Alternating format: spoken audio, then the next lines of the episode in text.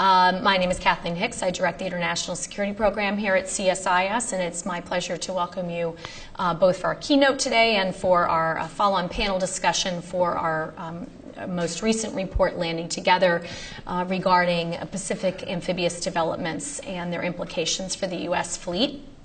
I want to thank in particular Huntington Ingalls Industries for sponsoring the conference today and to helping support our project, um, the Landing Together project. Um, I do want to just remind you, as we do at all CSIS events, about our safety procedures. There's uh, double doors in the back of the room. They exit out to the front of the building, and we can go across the street there um, should a fire alarm or something like that go off.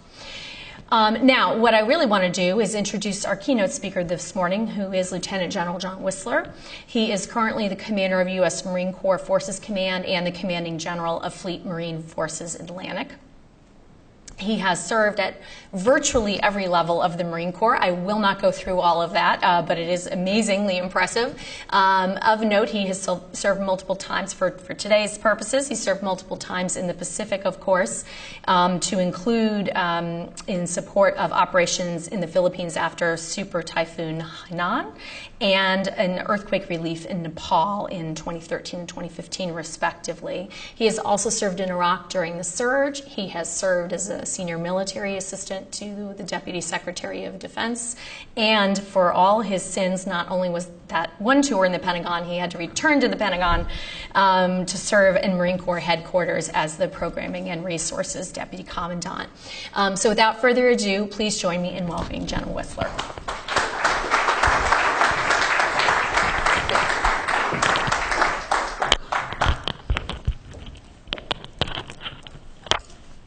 Thanks, Kathy. It's uh, great to be with you again. It's even better that we're not in a DMAG yes. and I'm on the other side of the table trying to fight for something for the Marine Corps. Um, I really do look forward to reading this report. I haven't had a chance, obviously, since it's being released. I did get a sneak peek at a little bit of a draft. Um, but today I'm not going to talk about that. I'm not going to try and add to that body of work. There's some tremendous experts that have gone out and done all the hard research. What I am going to try and do today is provide context, both from my previous job as the commanding general of 3 Marine Expeditionary Force. I served there from July of 2013 to September of 2015 and was one of the many players in the development of amphibious capability throughout the Pacific, uh, specifically focusing on the early development of uh, amphibious capability with the Japanese as well as with the Australians and uh, New Zealand um, and then some initial work uh, in Malaysia. I'm also going to give you a little bit of uh, reference from where I sit today as the commander of Marine Forces Command. In that, one of my, one of my uh, responsibilities for our commandant is to do naval integration with the commander of Fleet Forces Command. So I'm fairly engaged with what's going on with the Navy and how it integrates specifically to amphibious operations. So Lots of things matter in the Asia Pacific. You'd probably ask yourself why, why would we look at amphibious capability and why is it important? And I would tell you that there's probably two reasons that it's important. Uh, first of all, geography matters, both the physical geography and the fiscal geography. Both very important. 40% of the world's trade transits the Straits of Malacca. 13 of the 15 megacities in the Asia Pacific are within 100 kilometers of the coast. In this year alone, the census data indicates that five of the 15 highest ranked trading partners for the United States are in the Asia Pacific region. And as has been a trend for at least the last 20 years, and I've actually looked back over 40 years, natural disasters have wreaked havoc every year in the Asia Pacific. Approximately 70,000 people lose their lives every year in the Asia Pacific due to natural disasters. The 3rd Marine Expeditionary Brigade, or 3MEF, once every 12 to 15 months has responded to a major humanitarian assistance or disaster relief operation in the Asia Pacific, uh, most recently to the uh, major earthquakes in Kumamoto Prefecture in Japan. So it's not something that's going away. History has shown that it will be here for a while, and that makes it important. In addition, controlling the vital littorals and supporting operations and the economies that flow through them requires amphibious capability. And I have to state up front the importance of this is its capability that's well beyond that possessed exclusively by the United States of America. The second thing that matters is the threat, the threat in the region, a threat that's defined literally across the range of military operations. And you can simply follow the investments of many of the countries and where they're investing in amphibious operations. There's obviously a real need for humanitarian assistance and disaster relief. Singapore has purchased what some have called a mini carrier, dubbed the Joint Multi Mission Ship. Some postulate that it was bought as a result of HADR efforts in the wake of the 2013 Super Typhoon Haiyan, which I was the Joint Task Force Commander for U.S. forces. A very complex and very challenging operation for not only the U.S. Joint Task Force, but for the international community to be able to respond and to assist. There's a very real need for sea based limited contingency operations. And what I mean by this is Australia's intervention in East Timor. I'll talk a little bit more about that later. For those of you who have followed that at all, you realize that the Australians didn't have amphibious capability, and they're going to talk about that in an upcoming seminar. There's a real need for sea based counterterrorism. Malaysia has already conducted some of that from what we would call alternative platforms in East Sabah. And then obviously a real need for major combat operations, for combined forcible entry operations, and probably the best example of that is our treaty obligations in the defense of the Republic of Korea, South Korea. So, what's the proof of the importance across the range of military operations? So, how do we know this is more important than just buying stuff? Because people are buying stuff all over the world. Military, uh, we're seeing slight increases uh, across most of the world in investments in defense. Um, so, why are amphibious ships important? I think to me, the cornerstone of showing why it's important uh, is outlined by who's going to attend the uh, Marine Forces Pacific sponsored Pacific Amphib- Amphibious Leaders Seminar, which will be conducted 10 to 14 July uh, at Camp Pendleton, California. 23 countries from the Asia Pacific will attend that conference. Um, and not only will they be represented by uh, different levels of government, but they will also be represented by both Navy, Marine Corps, Naval Infantry, and Army general officers and flag officers from those representative countries. And to further signify its importance to the United States, the idea of implications for the U.S. fleet, the commander of Pac Fleet, the commander of 7th Fleet, the commander of Surface Forces Pacific will also be in attendance. And what that signals is this is not just an amphibious thing, it's a naval thing. And that's, I think, a point to take away. It's a point to show that amphibious is simply part of the greater naval picture in the Asia Pacific, but one that perhaps needs most attention and is receiving that attention right now. In addition to those luminaries, multiple U.S. ship commanders will be there, and they will not be just from amphibious ships. And I think that speaks volumes about the importance of why we're doing it. I won't go into details about the conference other than to tell you it's not just a standard seminar with speeches and PowerPoint. And if you were waiting for me to change to the next slide, I am not going to do that. Um, so, for those of you who need heart resuscitation because a military guy is giving a presentation without PowerPoint, um, you can rest easy. But it's not just that. It's academics. They're going to talk about the fundamentals of how you execute amphibious operations. They're going to do a tabletop exercise against uh, a, uh, you know, a fake enemy and a fake island, but in the right geography. Um, and that will engage not just staff officers, but general officers and flag officers. And then there will be a significant at sea demonstration about skin, skin, to, skin to skin marrying of uh, amphibious ship to shore capability from uh, mobile landing platform and some other alternative platforms to show the viability of those platforms, some of which are being used by the countries in the Asia Pacific all represents a huge investment in amphibious capability, but it also represents a huge investment of time. Time being, I think, that most critical resource, the resource that people cannot renew. Time by those people in 23 different countries who feel that this is a worthy investment of their time and their travel to get to Camp Pendleton to be a part of that seminar. So, given that amphibious development has demonstrated importance, uh, the question I asked myself was how do, how do we land together? Landing together takes a plan. Einstein was purported to say if I had only one hour to save the world, I would spend 55 minutes defining the problem and only five minutes finding the solution. Defining the problem, in my mind, is essential to developing the plan. Amphibious development may not be saving the world, but it is certainly important in the Asia Pacific. Executing any plan takes resources. A vision without resources is a hallucination.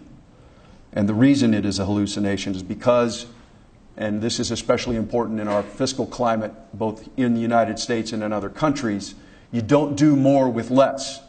You either do less with less or different with less. And I would say one of the highlights of the development of amphibious capability in the Pacific is it is doing different with less. The Pacific Area or Pacific Amphibious Leaders Seminar is demonstrating an effective way to develop, to develop different with less in that combined amphibious capability amongst all those nations. Planning starts with defining the problem, but it also starts with identifying facts and assumptions. So, what are the facts about amphibious development? First and foremost, I think we need to make sure that we understand amphibious development in one country does not equal that same capability or capacity, even if the platform looks the same in every country engaged in amphibious development. Amphibious development can be all of what I described at the beginning of this, or simply pieces or even small subsections of those pieces of those capabilities. It's the capability to execute humanitarian assistance and disaster relief. It's the ability to do limited contingency ops in East Timor. At the upcoming Pacific uh, Amphibious Leaders Seminar, the Australians are going to talk about how different their operations would have been in East Timor had they had an amphibious ship. And for those who were stationed in the, in the Asia Pacific in that period, there was much discussion about how amphibs could and should have contributed to that effort the counterterrorism operations in Sabah, how low end amphibious platforms can actually execute a very high end mission in terms of its criticality. And then obviously the high end major combat operations, combined forcible entry operations. But what you have to know is that integral to that plan in Korea is the integration of literally commercial ferry capability to execute the movement of combat capability to intermediate staging bases, be they afloat or be they uh, structures, such that you can then move the force ashore. So it's not what we in the United States see as amphibious capability. That's not the definition of amphibious capability in many of these countries. It's not what they seek by building amphibious capability. So, after defining the problem, what do we mean by amphibious? We must define the resources available. We must, what does it mean? What does the impact of resources mean around the region? As I said before, all amphibious platforms are not created equal. Some are warships. Some of our fellow nations have created warships as part of their amphibious capability. Others are utilizing converted commercial vessels. And many of the nations are somewhere in between or a mixture or pieces and parts, or renewing old amphibious capability and rejuvenating capability that perhaps has gone dormant over the years. The bottom line is that they are all contributing to a greater amphibious capability.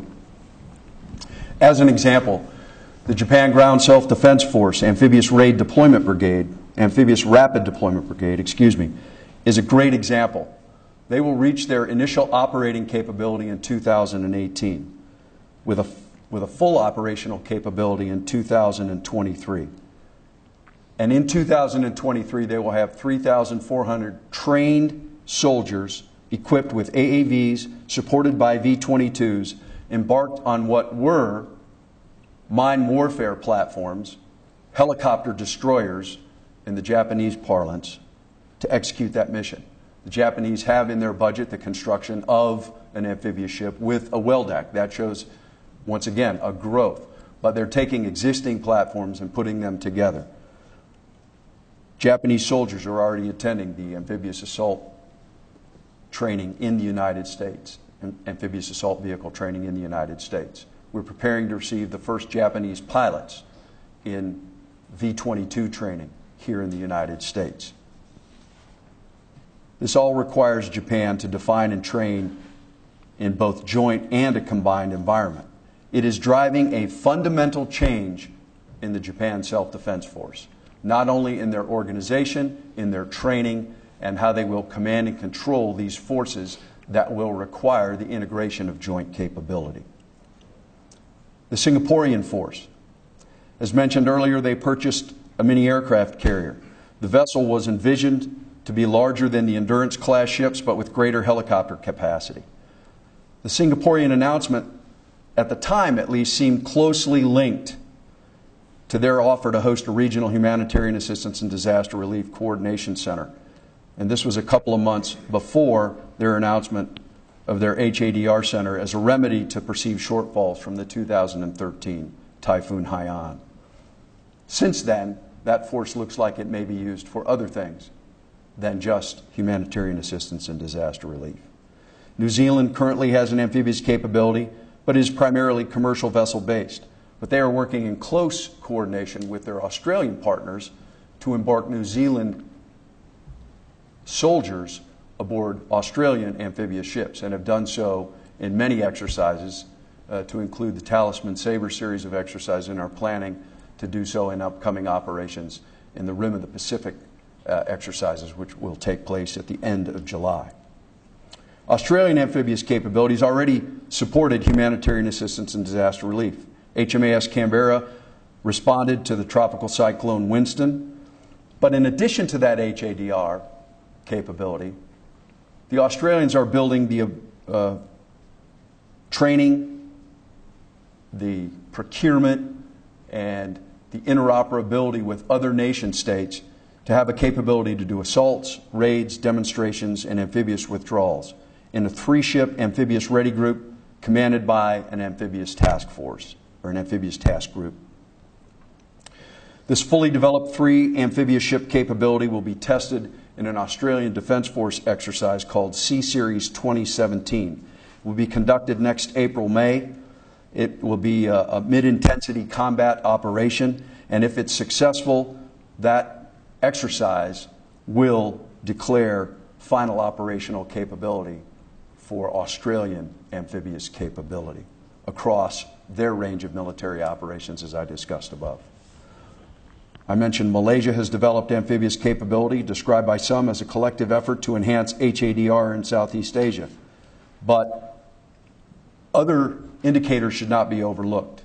Not only in Malaysia, but in other countries, the development of amphibious capabilities is actually far more reaching than the mere acquisition of amphibious ships, be they alternative platforms, commercial, converted commercial vessels, or actual warships.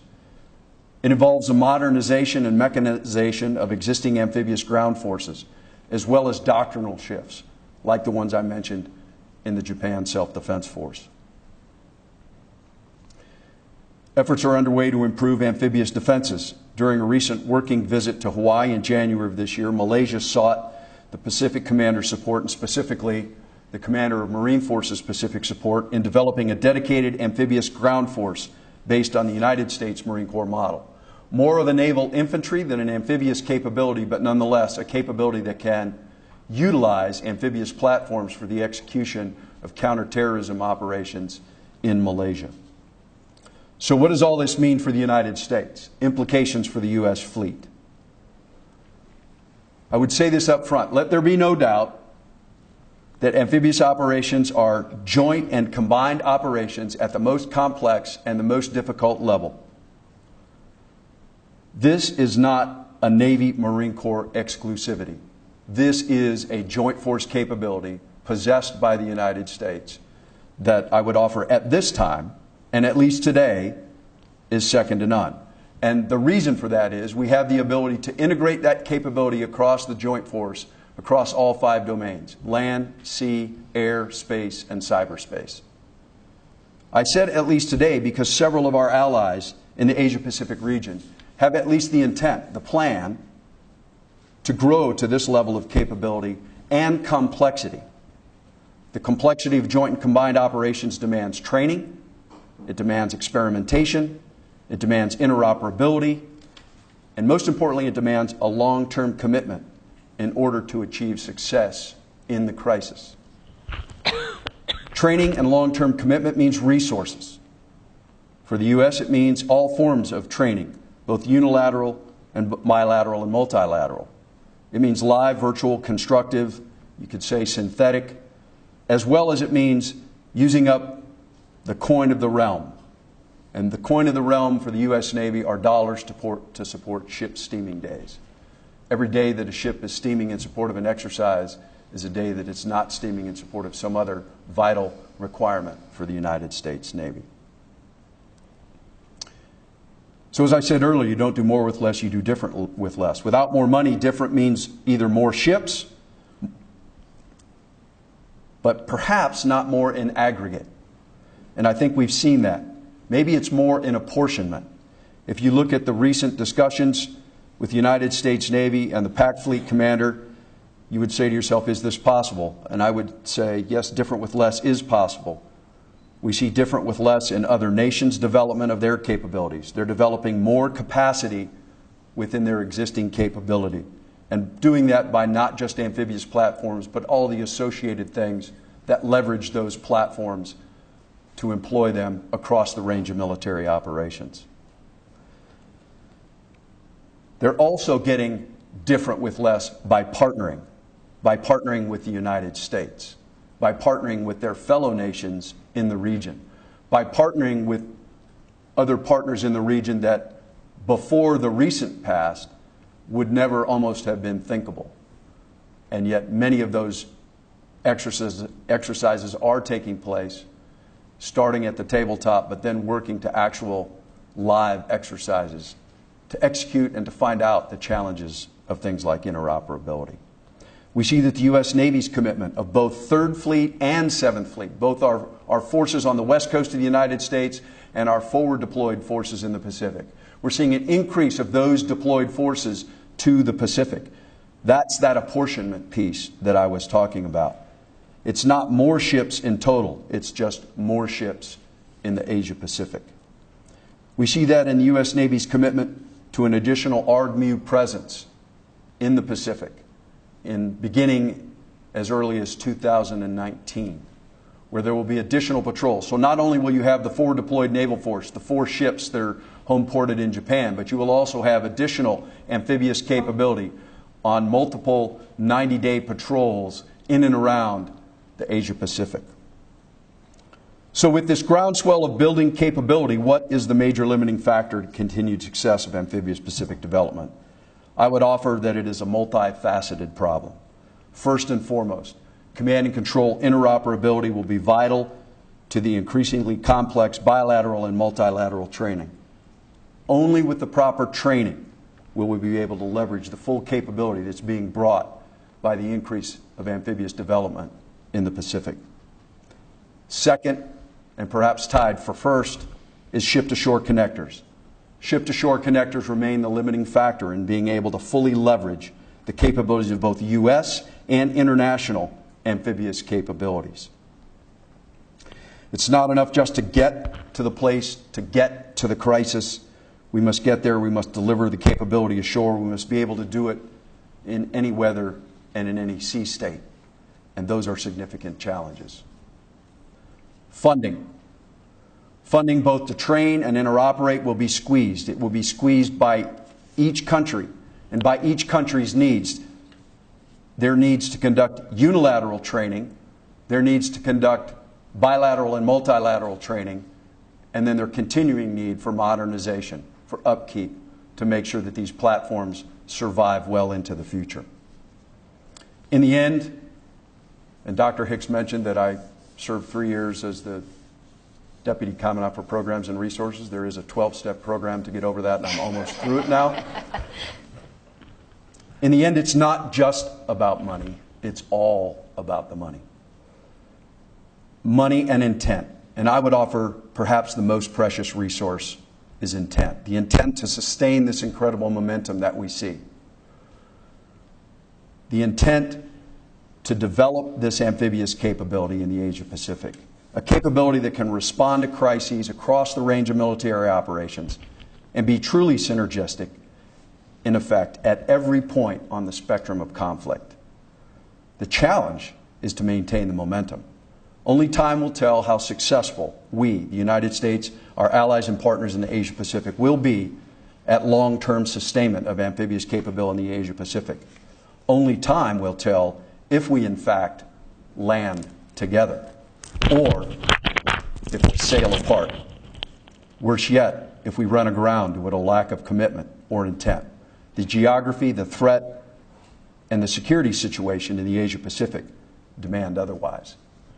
Thank you for your attention this morning, and I will now open it up for questions.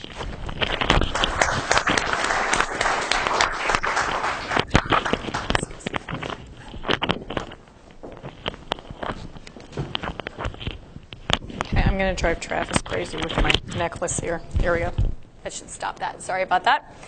Um, well, let's let's um, let's begin where you work now, based on the, what you said there at the end. Of course, there's this question always about the rebalance to the Pacific and how well we can resource it, given the strain of operations elsewhere in the world, among other things. You know, the how confident do you feel right now about that ability to continue apportioning, as you point out, uh, a greater percent of the Marine Corps into the, which it traditionally has anyway, but to continue and sustain that given um, the need for crisis response elsewhere in the world? Uh, I'm actually very confident uh, that we'll be able to do that. I think we're leveraging allied capability uh, at an increasing level. We certainly haven't maximized our ability to do that. Mm-hmm but our ability to leverage our allied capability to respond to crises uh, is, is exceptional. In, in, Europe, as an example, uh, we've placed uh, Marine Corps capability aboard uh, uh, allied and partner nation shipping to execute amphibious operations. And similarly, we brought their capability aboard our ships to do that. So the doing different with less uh, is the way I see that yeah. we can sustain that rebalance to the Pacific. Uh, that does not diminish the requirement for U.S. only capability in places around the world. And certainly that capability is stretched uh, right now, uh, just given the, the, challenges of where we are with uh, our amphibious fleet, but also with the entire fleet and fleet readiness. But Admiral Davidson at Fleet Forces Command and, and, the, and the other uh, fleet commanders are doing an exceptional job, in my mind, of uh, fighting a fight with limited resources uh, to make things work. It doesn't mean that we're not in a very precarious position, because I would tell you we are. Um, we are meeting many requirements just in time, mm. and, and so when one of those doesn't happen, uh, the training of our amphibious assault vehicle crews, what we call ship services, to get our Marines aboard amphibious ships both to do deck landing qualifications with our rotary wing as well as our uh, short takeoff vertical landing aircraft, uh, and then to do uh, onload and offload of our uh, amphibious uh, capabilities on and off ship. Those things are very challenging. Um, we, are, we are meeting readiness issues there, but I would offer it's sustainable. Um, obviously, the, the long pole in the tent, uh, as I mentioned, is, is, is funding. Right. If for whatever reason, uh, the Congress does not come to an agreement and we were forced into sequestration. Uh, for the Marine Corps and for the Navy, that would result in about a 34% reduction in operations and maintenance money. That's one third less t- ability to sail, to train. And then when we can't train and interoperate with our Asian partners, um, I think it becomes a challenge for them to continue to build that capability. Have you seen other um, capable allies in the Pacific stepping forward, in particular in the amphib arena, to themselves be a train the trainer um, partner? Certainly, my closest uh, relationship, as I mentioned, was with the with the Japanese, mm-hmm. and and um, we were conducting on average uh, 14 low level meetings with about three to four higher level meeting, meaning general officer, flag officer, conferences annually with them. Um, and they are now beginning to filter that training back through uh, their Western Army has been given the responsibility for the development of amphibious capability. And they have taken that on with a great vigor, and they are doing the exercises, the training, they are partnering. Um, in fact, both uh, General Toolan, the commander of Marine Forces Pacific, and Admiral Swift, the Pacific Fleet commander, uh, just sat down with the Japanese, and they have agreed to an executive steering committee with an 06 level oversight that will continue to drive that train the trainer opportunities well down into uh, into the Western Army and then into that uh, rapid uh, deployment brigade. So they have taken that on wholeheartedly. Uh, they are looking at how they have to change their, and it's everything from how their joint staff is organized and how they command and control to how they control all elements of the battle space to how they will employ these rapid deployment forces. I would say uh, we've made great strides in Korea similarly. Uh, during my tenure in General Nicholson, now the commander of 3MEF, has continued that uh, uh, even at a greater pace. Uh, the integration of amphibious operations, uh, sort of the premier amphibious operation with the Koreans, is an exercise called Ssang Yong. Um, in uh, 2014, uh, we brought together 21, amphib- uh, 21 ships to support an amphibious landing, U.S. and Korean, and embarked not only U.S. And, and, Republic of Korea Marines, but also Australians and New Zealanders to execute amphibious operations on the Korean Peninsula. The Koreans are taking stock. Of what they need to do to get to the next level. The Korean Marine Corps is, in fact, purchasing helicopters so that they can become self sustaining from amphibious platforms. And likewise, as you heard me mention in fairly good detail, the Australians have mm-hmm. taken this on with great, with great, uh, great interest. Uh, right before I left, uh, the Pacific uh, visited the Talisman Sabre exercise. And in that exercise, not only U.S., Australian, New Zealanders, but also uh, uh, Japanese participated. And in this upcoming uh, exercise, we have Australians, New Zealanders, U.S., and Tongans mm-hmm. embarked on embarked on Australian shipping.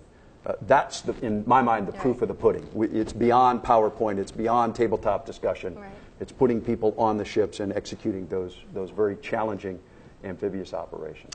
And I think you pointed to it already in your remarks, but just to, to be clear, then what do you think those allies and partners in your experience out there, what are they most looking toward the United States to provide, maybe uniquely or especially to provide in this space?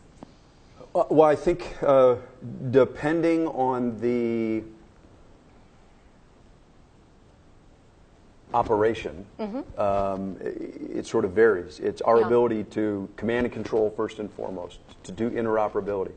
Uh, I had a very good discussion with the general from the Luftwaffe when I was in Europe uh, about the complexities of controlling airspace in an amphibious operation.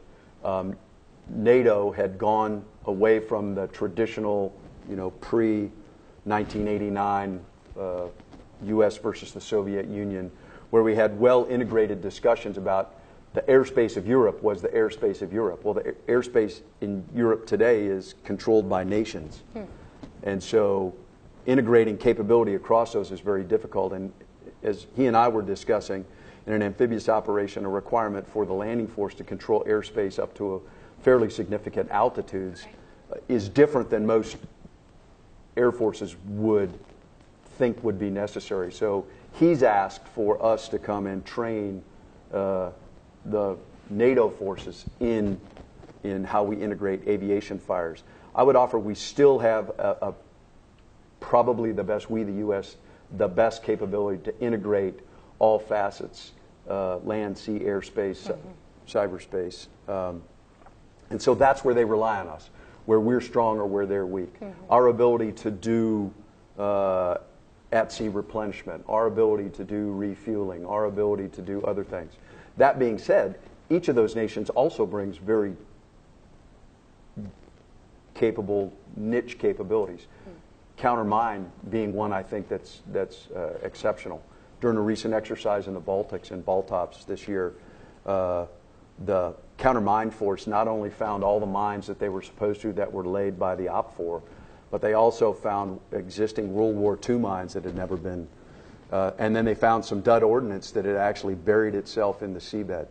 That's a significant capability. If you follow countermine operations out to find something that's buried in the mud uh, in, in, the, in the Baltics, which is a tremendously complex due to gradient and salinity, that's a real capability.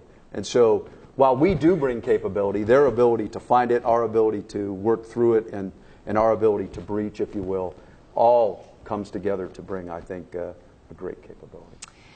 One of the debates that has been active for many years is the size of the U.S. amphibious force. And, and of course, composition is a piece of that that more recently has been a maybe fully, more fully fleshed conversation.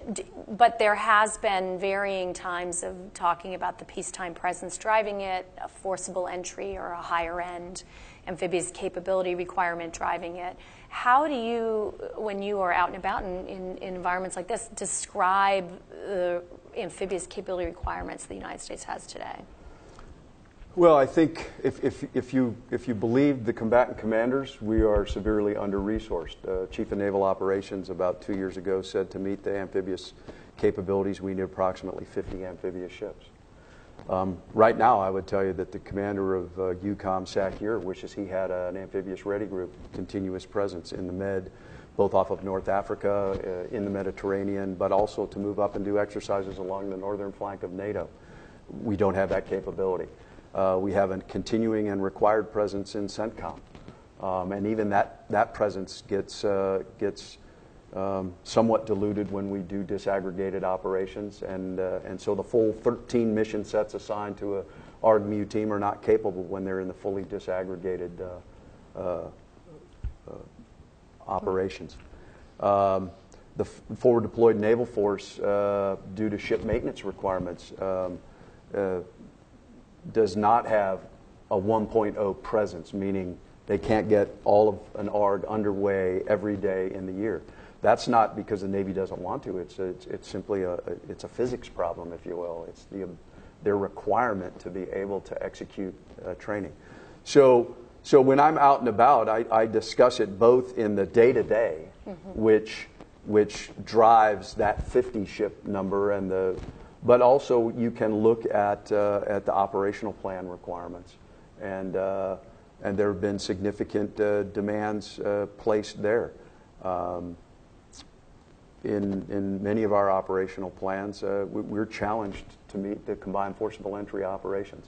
In many areas of the world, the operational mobility for the, uh, for the Joint Force Commander is provided by that, that, that Navy Marine Corps team and by that I mean both U.S. and allied, um, because uh, it provides them to operate at and from the sea and to use the sea as maneuver space and to be able to be present um, at a point of their choosing, not at a point determined or defended by the enemy. Um, and, and whether that enemy happens to be weather uh, in the form of a, of a typhoon, um, uh, and we saw that in 2013 in, in, the, in the devastating typhoon Haiyan in the, in the Philippines. Um, we were able to access areas because of amphibious ship capability and because of our Navy, uh, you know, carrier battle group capability to a, to a, to a similar degree uh, that we would never have been able to, to gain access with had we not had amphibious capability to, to operate at and from the sea.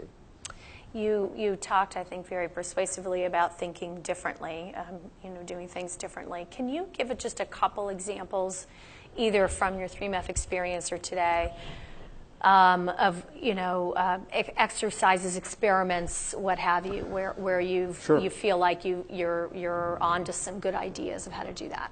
Um, one is the use of alternative platforms. Mm-hmm. Um, General Toolan has been a, a, huge proponent, as has uh, uh, myself, uh, I would offer anybody who's in the business of doing amphibious operations. Um, when you don't have enough of something, you got to find something that, that can fill the gap in a, in a means that that does support what you're trying to accomplish. So, as an example, in that uh, Ssang Yong exercise of 2014, and as well in the Ssang Yong exercise of 2016, we used uh, uh, element of the Maritime Prepositioning Ship Force, uh, uh T-AKE, uh, to embark our, amphi- our uh, logistics capability. mounted command and control capability aboard that ship, used the flight deck, and actually used that as a command and control hub for uh, resupply. That ship doesn't necessarily have to sort of get into harm's way, if you will. Um, we can put it in a position uh, inside the integrated naval capability. And so the fact that it's not a warship, um, you can still leverage it to do the things you do. But you have to understand that it's not a warship. Right. Um, the use of a joint high speed vessel. Uh, joint high speed vessel is a, a, tremendous capability, but it's limited by sea state, it's limited by uh, weather. Um, in fact, uh, it's limited by things like if it were to respond to a HADR event, uh, sunken objects that result from major typhoons uh, wreak havoc on yeah. thin aluminum hulls. Um, and the captains don't like that. And uh, obviously, if there are Marines embarked, they don't like it either. Uh, so um, it's using the right platform in the right place at the right time and leveraging those platforms to do that. It's also to leverage U.S. capability to enhance uh, host nation capability. I mentioned the Koreans have uh, the ability to, uh, to nationalize uh, large ferry systems. And so experimentation, I mentioned experimentation, using our mobile landing platforms to marry up those ferries at sea to discharge capability, and from there then to discharge that capability ashore. Um, to marry up uh, LMSR, Army LMSR capability with uh, our at, at, sea platforms, although that's in the very infancy, but that's mm-hmm. something, uh, experimentation piece to look at. So uh, it, it's looking at how we can leverage all those capabilities, keeping in mind that not, as I said, not every, not every platform is amphibious warship. And as long as we understand that, and we do understand that the reason we're doing this is because we do have a significant shortfall. Mm-hmm. Um, you know, the, the amphibious ship has been referred to as the uh, Swiss Army knife of, of, of the fleet. And, and, the reason is it, it, can do just about everything uh, in the sense that uh, it, it's a warship, but it can fight at the low end, and you can reconfigure those ships very quickly. In 2013, uh, we took two ships out of 31st MEU, uh, offloaded the 31st MEU sort of deployment package, mm-hmm. reloaded with the HADR package, did all that within 24 hours, right. and then sailed off to the Philippines. That's an amazing capability right. to bring water, to bring you know debris removal, to bring uh, vehicles to move food. As it turned out, uh, the most valuable platform we had were our MV-22s, mm-hmm. uh, paired with our KC-130s. Uh, in the in the vicinity of Tacloban, we never built up a single drop of fuel on the ground at the airfield. We used aerial refuelers or we refueled off of Navy carriers. Uh, and we kept those V 22s delivering emergency supplies. It actually worked to our detriment in the press because um, uh, the press thought we weren't doing anything because they never saw any buildup of land. supplies on the, on, on the location. Yeah. So there was this complaint that the U.S. wasn't doing anything. We had to sort of bring them out to, to let them get a, a, a sense of what we were doing. So um, it's that ability to use things differently, to leverage different platforms, mm-hmm. to leverage different countries' platforms, and to do the experimentation because it is experimentation. Right. When we designed the MLP, we did not plan on a commercial ferry pulling up next to it. Uh, some people in the audience know the history of that very well. And doing skin to skin operations at sea and sea state is a very, very dangerous uh, adventure. Um, so all those things considered. That's why I said the experimentation piece, the interoperability piece, all those things are how you do different with less. Great. Okay, we're going to open it up to the audience. Um, there, we have mics coming around. When I call on you, please give your name and your affiliation, and we'll start right here. Uh, thank you. Jeff Schogol with Marine Corps Times. General, you mentioned that there is going to be another ARG-MEU in the Asia Pacific around 2019. Can you talk about what that, what capabilities that gives uh, Marines in the Asia Pacific? And uh, were you talking fiscal 19 or calendar year 2019? Thank you. Uh, yeah, it's uh, right now scheduled for uh, fiscal year 2019. Um, what that will bring is a regular ARG-MEU capability. Three ships uh, in the traditional ARG-MEU configuration. The Marines that are, are aboard. Whether those Marines come from uh, the continental United States, uh, whether they come from Hawaii, whether they come from the Unit Deployment Program Marines in Japan, all those details are being worked out. And the idea is to create additional presence, um, particularly in, uh, in, in, in southern Asia. As you know, we have a ro- Marine rotational force in Darwin six months out of the year, but during the wet season, um, that force uh, redeploys back to the continental United States. Uh, they're replaced, their unit deployment uh, infantry battalion and associated assets goes to, uh, uh, goes to Okinawa and then on to other locations in, in the Asia Pacific. But um, this is an opportunity to create a presence uh, so that the forward deployed naval force would have sort of the northern eastern region, and then that second uh, through two 90 day patrols would be worked out. The actual basing of that and all that, uh, all those uh, significant details obviously are being worked out, and that's why it's a 2019 problem, because it's, uh, uh, as you can imagine, a very complex undertaking. Okay, great. Cindy? Thank you. Uh, General Sydney Freedberg, Breaking Defense.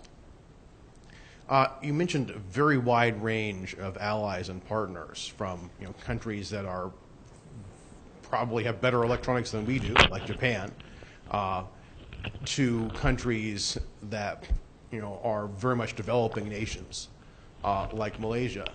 I'm curious. You know, it's hard enough just getting the Marine Corps and the Navy to link up in terms of interoperability, uh, or with our allies in NATO, who are all more or less on a level what is the range of challenges, capabilities, especially interoperability, command and control, both technologically and just in terms of you know staff experience, uh, organizational structures being adequate, and how does that you know limit what different potential partners can do and not do as part of this wider uh, partnership? Small question. Well, yeah, let, let me sort of parse it into some pieces here. Uh, first of all, uh, command and control is not necessarily about being technologically more advanced or less advanced. It's about having things that can, can communicate with each other. Um, and then you have to sort of determine on what level you want to communicate. Um, and you do that through two things that I mentioned experimentation and exercises. Um, and so by operating together, we determine where those interoperability shortfalls occur, and then we uh, together, allies, partners uh, in the United States, uh, seek whatever the solutions to those are. Um, as an example, with the Koreans, the, the exercise that I mentioned, uh, fully integrated uh, combined Marine Expeditionary Brigade staffs on board amphibious ships. Um, Koreans, Korean Marines, U.S. Marines, Korean sailors, U.S. sailors sitting side by side on the amphibious ships, doing all of the planning, doing all of the execution, doing everything as you go ship to shore. Similarly, when we execute the Talisman Sabre exercise, those are combined operations, meaning the staffs are integrated, uh, meaning that it's not simply liaison officer type of integration, but it is rather members of the staffs being integrated. So once you can get the people to talk, the systems sort of can follow behind. And we have technologies that will allow now that, that will allow uh, various sorts of uh, equipment to talk to each other. We just have to figure out how we need to make that happen, what the scale is, uh, and, and, where it's important that we share that information. So you find that out in experimentation and in training, uh, and then you employ it, and then you come back and test it, uh, and then continue that training. And that's why I said intent and commitment become the real key because, um, you know, you mentioned that we have NATO standards, uh, and, uh, and we had NATO standards. Uh, we haven't exercised and trained to the NATO standards, and that's through these most recent operations. We're, we're coming back to a level of, uh, of capability that, that we had lost uh, over time. Uh, so um, it's about sustainment and sustainment of that, that bilateral and multilateral training that is the key. Great. We have one right over here. Thanks, General Kevin Wensing, uh, Navy League. Uh, could you explain how the uh, Joint Strike Fighter and more use of V-22 will enhance uh, amphibious capability, make it more of a strike capability, and also how that may uh, the deployment of those kind of systems to our allies might enhance their strike capability as well? Sure. Um, I, I mean, the, I think people have seen the, the utility of the V-22. I, I, mentioned the example in the Philippines, but what I didn't say was those V-22s were based at the old Clark Air Base in Manila, uh, responding to a typhoon disaster in the central Visayas. So if you know anything about the, the geography of the, of the Philippines, uh, a little over 230 miles away, um, and yet maintained a consistent presence because they could aerially refuel by KC-130. Um, a more recent example is uh, disaster relief and the earthquakes in Nepal, self-deploying uh, MV-22s to uh, Nepal from Okinawa, actually from the Philippines, uh, where they'd been on an exercise. Um, uh, just happened to be on the ground the day that the four ship of the V-22s came screaming over Kathmandu airport and did their transition and landed. And uh, the question from question from one of the ambassadors was, "Where did they come from?" And when I said Okinawa, he asked me, "No, really, where did they come from?" And I said Okinawa. Um, so uh, that changes the size of the battlefield. That changes the, your depth and reach, this amphibious capability. So, uh, uh, you know, there's a, a large concern about anti-access and area denial uh, in a high-end fight. Um, but also, if you could, uh, you know, going back to the example of thin-skinned ships responding to HADR, if you can put a thin-skinned ship far enough away from the disaster but still be able to, then that ship has an ability to support operations. So it's the ability of range. Uh, we're doing a lot of things with digital interoperability on our MV-22s now so that the Marines that are embarked in the back of those V-22s, whether they're doing HADR or whether they're doing uh, combat operations, can get up to the minute uh, visual implications of where they're going on the battlefield. So whether that's going into an embassy somewhere in northern Africa, whether that's uh, you know uh, dealing with a, a typhoon relief, uh, whether that's rescuing uh, somebody anywhere in the world, tremendous capability. The F-35 uh, similarly is a game changer. Uh, we'll deploy the first the first F-35s uh, into Japan. Um, uh, that will be the first uh, squadron that will actually deploy. And then uh, when we deploy F-35 off of uh, large deck amphibious ships, that will give a fifth generation capability. F-35 is, is, uh, is a lot more than, uh, than a very capable F-18. About all I can say in this environment, but it, it brings things to the battlefield that uh, really are exceptional. The very interesting piece is our allies have invested in those. And so that s- solves that interoperability problem. The fact that the Japanese will be flying V 22s will allow us to talk and share data directly. The fact that the Japanese are buying F 35s, that we're buying F 35s, that many of our allies are buying F 35s, will allow us to communicate directly and to transmit information through those aviation platforms back so that we can execute operations. So um, when you look at the leap ahead technology that the F 35 is going to bring, um, it will fundamentally change the battlefield. In terms of defeating anti access and area denial, the challenge uh, for the enemy, if you will, who's trying to deny you access, uh, is he's got to target you. And if you can move where you're operating from significantly, um, it, it truly complicates his targeting problem. And the F 35, particularly STOVL, uh, the F 35B, will allow us to operate from very austere environments for extended periods of time. You combine that with KC 130s and the other capabilities to work, it, it provides a significant capability. And then if you integrate the expeditionary aviation command and control that we have, uh, our ability to, uh, to, uh, to place uh, long range indirect fire assets on very remote locations. Um, that also, uh, with the integration of both the V 22 and, uh, and the F 35. We've experimented with that. We did a long range raid from uh, Okinawa to uh, Guam in, in, uh, in V 22s. Uh, we did it to simulate taking an obscure island. We brought in long range HIMARS rockets. Uh, we further brought in uh, Expeditionary Aviation Command and Control capability, and in conjunction with our naval partners, who through uh, weather and other issues could not get E2s and other things up to control the aviation fight, the ground based Expeditionary Aviation Control provided a picture of the at sea fight and the air fight to the naval commander, the Joint Force Maritime Component Commander, such that he could fight that fight and have all weather indirect fire capability to address anti access and area denial threats.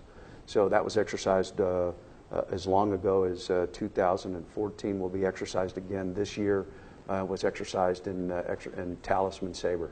In Talisman Sabre, we actually physically deployed an expeditionary radar from Alaska, where it was on doing a training exercise, into the deep training area in Australia, and within two days had it up and operational and supporting, extending the range, if you will, the ability to see inland for the Naval Expeditionary Force that could then move outside threat rings and operate.